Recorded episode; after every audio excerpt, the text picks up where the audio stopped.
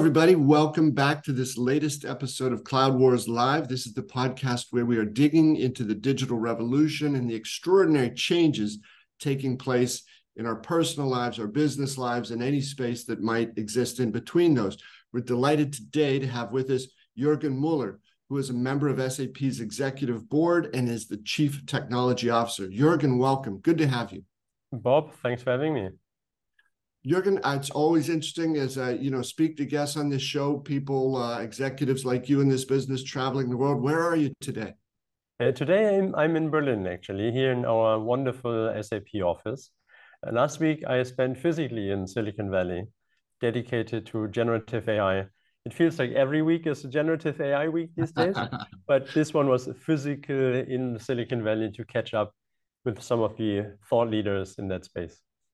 Well, uh, Jurgen, that's wonderful. We sure want to get into some of those conversations too. And these days, uh, right, it seems Gen AI tops pops to the top of every conversation. But one of the things that's fascinating about you know what you're leading in the technology organization is SAP is it's got to be put in the context of so many other things.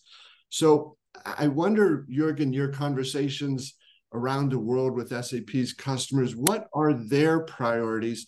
And how do those conversations roll out in terms of what they'd like to see from SAP?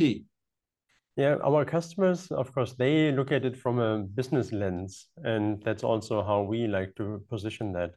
Um, they, of course, given uh, current concerns, they look at efficiencies in the business, but still they also look at disruptions in the supply chain. They are all independent of industry. They have the goal to be uh, extremely um, ethical and sustainable. And then, of course, uh, the topic of generative AI, you can imagine it is part of every conversation in the moment because many of our customers, all companies in the world now think about well, how does that impact me? And they check in with all these strategic suppliers and all these strategic leaders in that space, like SAP, to say, and ask, what will you deliver? Yeah. And these are the discussions we are having. Jurgen, could you talk a little bit more about that? Because it's interesting, right? I imagine if you speak with the CEO of a pharmaceutical company or a, an industrial company or retail company, that's going to be different maybe than the conversation, or is it different from the conversation you'd have with a CIO or the CTO at one of those companies? How are those discussions playing out?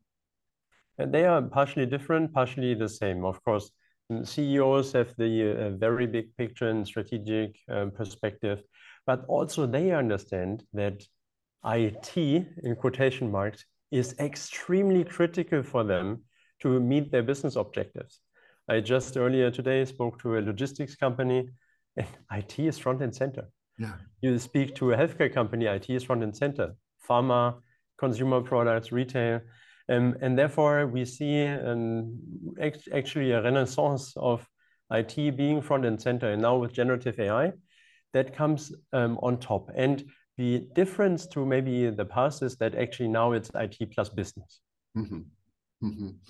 And Jurgen, I think that's uh, certainly something that this powerful move, right? It was a few years ago when you'd hear CIOs talking about, you know, well, the job of the IT organization is to support the business. But that put forward the premise that IT and the business were separate. I think they're, as you've just described, they're becoming fused today. Is, is that how you're seeing it? Yes, you see more and more really so-called uh, fusion teams, yeah. where IT and business um, come together. And what we then, of course, see is that also partners, being it uh, system integrators, for example, and um, companies like SAP, we actually join that. And this is where mir- miracles can happen. Yeah, yeah. Yeah, I, I think that's true, right? When you we stop seeing things as like, well, this is my narrow view of it from IT, or this is my narrow view of it from a, the CFO office. Instead, what is it that the world outside wants us to do, and how do we need to change internally to keep up with that? Uh, that's where the miracles happen. Yeah, and I've been to Sweden a couple of weeks ago, uh, meeting uh, some of our largest customers there. And uh, CFO, veteran, more than 30 years in that profession, um, told me they just rolled out SAP Analytics Cloud. Uh-huh. And then it was super interesting. He actually said, actually, I, I need to give you some feedback. And he had a two minute build up phase of what that feedback is supposed to be. And then he said, so let me actually share that feedback with you. I don't know how we could have lived without that before. And yeah. that is then, this is like heartwarming um, when, when you hear that, that technology really has such a positive impact that, for example, a CFO can have a holistic understanding of the uh, finances of a company, being it cash flow or profit or other dimensions, working capital, um, and then really can go deep into different di divisions, etc. And you have real-time information, and that really helps them making better decisions and not spending like 50%, 80% of their time with preparing data. And that is then that is where we as SAP are really happy when we can help businesses and humans, people, to actually have a better life.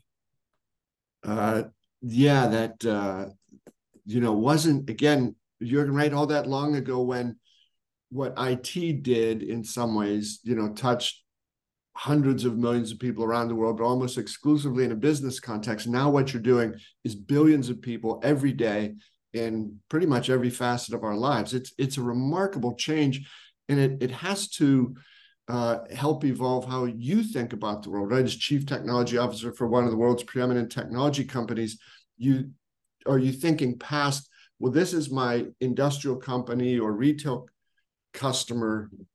I need to think about their customers as well. Exactly. Um, I recently checked. So we have 300-ish uh, million enterprise users working regularly with SAP. So roughly 4% of the world's population huh? are regular SAP users. So we can directly impact them, to your point. And then, of course, um, these are 87% of the world trade, roughly. So um, these are the people we impact uh, indirectly. And then, of course, you have all the customers and partners. Think about sustainability. Um, you need to capture the supply chain. Yeah. And you need to work with your partners upstream and downstream in the supply chain. So um, this is what we what we see, and this is also what what motivates us so much. And now uh, you asked, do we how do we see SAP um, also going forward? We really see that we can help companies um, running better, operating better. Um, one example again, taking generative uh, AI. Um, we do have 24,000 customers today using AI from SAP. Mm -hmm. And we, we are building on top of that now with generative AI. And what we see is that we can companies, we can help companies uh, today. We can help them with their operations, getting their, their business, their day-to-day -day business done. But also um, we can actually help them in, in a network of companies because they work with other companies. And always, I, of course, as the chief technology officer, I'm super excited of what we offer with the business technology platform, we can really help companies be more efficient and, and act faster, better, make better decisions, being it by having the best integration capabilities. Most of them are SAP to non-SAP integrations. Data management, super important. Then um, it's about building extensions to SAP. Mm -hmm. We um, announced something in the area of um, generative AI for building extensions in the coding space. Mm-hmm. Yeah. Or also, of course, analytics. I mentioned one example where also we have already um, announced and in beta um, a solution such that you can interact in a very natural language way with your with your data. And these are all like it can seem like small construction sites, but they make such a difference um, we open up SAP more and more. We launched SAP DataSphere um, as the one um, um, position, one area to access SAP data um, from. And we are opening up by having also strategic partnerships. Mm-hmm. Um, also last week, it was in the same week, I joined Google Cloud Next. we do have a partnership with Google on um, on their um, technologies to accessing data. BigQuery, for example, um, but also, for example, Databricks, and we partner with them. For um, cataloging, we have a partnership with Collibra. Um, we have various machine learning partnerships. Always, you mentioned that in the beginning, looking at technology from a customer lens. Yes. And we are successful if we help that customer being successful. And that drives a lot of momentum around SAP. In BTP, for example, the business technology platform, more than 20,000 live customers in the cloud now. Uh -huh. So that is amazing what is going on. Yeah. Uh, Jürgen, it sounds like, you know, there's plenty of things to keep you busy uh, these days. And, you know, in that context, I wanted to ask all these great modern digital cloud forward looking things going on with SAP. But if I'm a SAP traditional customer using the on premise systems, I guess on the one hand, I can say, hey, this has worked really well for 20, 30 years. I, you know, uncertain economic times, I'm just going to stick tight with what I have. But part of what it seems like SAP is trying to gently but firmly tell its customers is there's this wave of innovation over here, but you've got to come to the cloud to be able to experience that. Um, how are those conversations going? Yeah, these are very interesting, very good conversations. Um, as you mentioned that the largest competition that we we face in these situations are very well implemented SAP systems, mm-hmm. um, traditional SAP systems. But the world also has has moved uh, on with S4 HANA um, built um, explicitly for HANA. We pro- provide so many capabilities like embedded analytics, for example.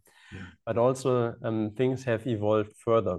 And you ask about um, cloud versus uh, on-premise we now have enough experience to, to say that um, comparing also S4HANA on-premise customers with S4HANA um, uh, customers that use uh, RISE with SAP, and we do see that those customers in RISE with SAP are on later versions. They have fewer modifications. They um, have adapted their business processes most, mostly or mostly as well. And that makes a difference. And this is why we now say we do have a preferred reference architecture that we put out, and that is clearly RISE with SAP. Um, it is S4HANA Cloud, but also a few other components, for example, Signavio, to helping customers um, looking at their end-to-end business processes and the business process transformation as well, yeah. or the business network or the business um, technology platform for building extensions, for example, on the platform, having a clean core. Um, and then we now um, made the decision to not offer everything for on-premise customers anymore, and that was an, is a, a larger discussion. But I can use this moment here to explain that a little bit. In theory, from a technical perspective, we could offer everything for everyone. But the likelihood that an on-prem system is very customized mm. and modified. So the, the, the likelihood is very high. So let's now say generative AI, um, and we have a use case um, within finance. The likelihood, therefore, that our Gen AI solution will plug and play work with an on-prem system yeah. is very low. Yeah. So what then happens is, of course, the customer will somehow make it work. They will have partners to somehow make it work. But actually, that even reduces the ability to get to later versions. So we want to avoid that customers dig them themselves um, into, into any holes. And we really therefore say we have a preferred reference architecture that we give out. And that when I when I share that with analysts, with customers, with partners, they say, hmm, you didn't have that in the past, but actually it makes a lot of sense. Yeah. yeah. And then of course we help them getting there.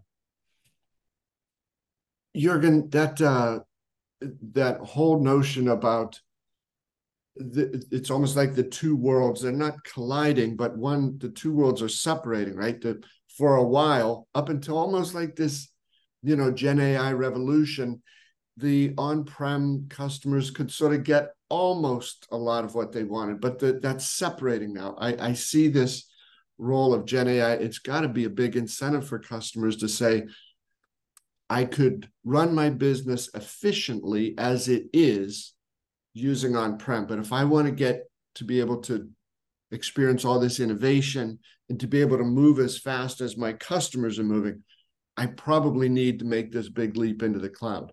Is that fair? That that is fair. Um, and as I said, we see it as a reference architecture, um, and the likelihood of success is much much higher yeah. by having a few, not many, but a few guardrails, um, and of course aspiring towards a clean core, such that we can have uh, customers on later releases as well. Because especially for me as the chief technology officer, I mean, what what is my objective? I want to put amazing technologies, amazing applications um, that we support with our technologies into the hands of our customers. And if they are five years behind or three years behind, yeah, it's it's not the same. Yeah, yeah. Um, Jürgen, I, I wanted to ask you uh, one other question here related to Gen AI, and then um, I'm going to offer it up to you for the last word. But um, I wonder if you could just go back into the sort of minds of the customers these days as they think about Gen AI uh, and the conversations you have with them.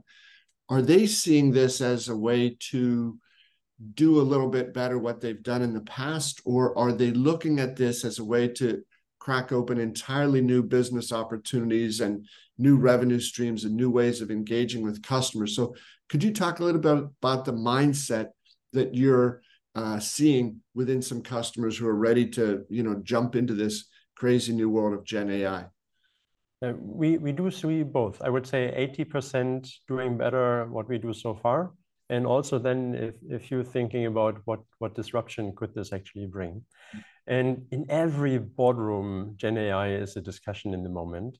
Um, but even going to uh, Silicon Valley, talking to everyone, um, a lot of people there, um, it's it's not completely solved. We are still at the beginning of that uh, revolution. So to industrialize that process into making it very easy, not just the first case, building in Gen AI case is very simple, but this is less than 5% of the effort. Um, with a, a, a, crew of people eight and a half years ago, I started uh, Narrow AI at SAP. Uh -huh. And uh, we have enough experience that the initial case is 5%. Maybe if you have a combination, 10% of the overall effort in the life cycle. And industrializing that, that is something um, where um, actually it's good that we can build on top of so many experiences we have that will keep many companies busy. And that is also why for the very, very broad portfolio of SAP and very deep, many different industries, actually they look at, at us, how can we help them? And we have announced like a dozen-ish Gen AI cases. We are working on many, many, many more um, internally. And um, at SAP um, TechEd, that is in November, we will, we will show more what we are doing. Um, that is a, an area where customers look at us. So how can SAP, with this broad and deep portfolio, embed Gen AI into all of these solutions, all the applications, and also all the technologies? And that, that is a very, very interesting discussion with our customers. What we also do as SAP, we are working on a digital assistant yeah. to making all SAP applications easily accessible. We include that in our SAP Start offering, and therefore it becomes very easy. For example, if you think about workflows and approvals, you can get simple things done very easily. So actually it will change how our end users, 300 million um, today, how they will be using SAP. Also, all kind of analytical questions you will be able to directly ask that digital assistant. And then it's interesting because that technology is so, so new, actually they ask quite a bit on how we do it. Mm -hmm. You could assume, hey, they consume it as software as a service or our business technology platform, the SAP-centric PaaS um, offering but they are actually interested in, in how we do it, also for ethical reasons, actually. And, and what we are doing is we use the um, narrow AI components that we have in our business technology platform, more than 130 AI use cases already there. I mentioned it, 24,000 customers using that. And we are adding um, generative AI capabilities to that. We give access to large language models Um, we are building uh, security capabilities into that, observability capabilities into that, because with all new opportunities, of course, also uh, new risks and security risks arise. So therefore, um, and that, that they like a lot. They like that they can rely on an SAP. Um, we are enabling all, all our people. Um, just this week, we finalized our generative AI enablement day for 50,000 people, um, role-based, um, different depending on which role you have. Um, and they also like that we are open. So we are looking at every use case and then see which model actually works best. So we work with multiple models. We have made multiple um, strategic investments in Cohere, in Anthropic, in Aleph Alpha.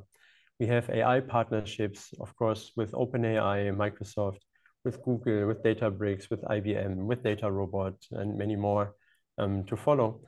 Um, and we really pick the right model for the right use case. Um, and then, as I mentioned, this industrialization, what happens if you change the base model? Mm -hmm. What happens if you retrain a system with new data sets? You, of course, want to validate that it still works. Remember when we built, for example, job posting um, assistants for writing job postings, then of course you still want to have a proper job post. Um, so these are things that that are discussions, um, and I'm very proud about our team because uh, it reacted very fast. Um, we have many many use cases um, announced, even more in the pipeline. Yeah, it uh, it sounds like a remarkable time, you know, for for uh, your customers, for your company, Jurgen, and and your teams there. Uh, I I do think it's funny at different points over the last 10 or 20 years, you hear people say, well, we're getting to the end of technology, right? There's nothing more new can be invented. I, I, always laugh at that. It sounds different there. But Jurgen, let me, um, as we wrap up here, let me turn it over to you for the last word. Anything that's top of mind with you that you'd like to share? Um, I would like to share the point of uh, data management. Mm -hmm. All companies have data management challenges, independent how they approach this topic. And uh, A, for the industry, I want to emphasize that data is extremely important. Without um, that, also many of the Gen AI cases become harder to implement.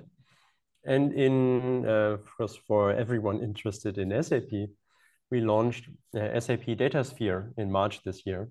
And that uh, has a lot of traction um, as being that one layer where actually data can be accessed from in a remote manner. So we built this on top of SAP HANA Cloud and with federation in mind.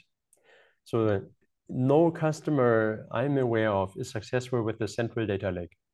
The efforts of bringing data together in their heterogeneous uh, application landscape are just too big. Mm -hmm. And therefore, we firmly believe that data federation um, will be the prevailing uh, method of how to accessing data. And um, this is where we as SAP play um, very nicely in that ecosystem because many customers are somehow forced to exporting data and then doing all, redoing all the semantics of data. Mm -hmm. That is not necessary anymore. Um, and customers, CIOs, CDOs, um, chief data officers should, should not accept that anymore and uh, we are more than than willing to work with them in in this new area of proper data management, of natural language analytics on top, of generative AI in all their applications. Everything coming together, uh, Jurgen, that, uh, to for a very exciting future here. It sounds like. Well, Jurgen Muller, uh, CTO, executive board member at SAP. Thank you so much for this update on the exciting things going on with your company. Bob, thanks a lot. All right. Folks, thanks to all of you for being with us here on this episode of Cloud Wars Live. We've been speaking with Jurgen Muller, Chief Technology Officer and Executive Board Member at SAP. We'll be back again soon.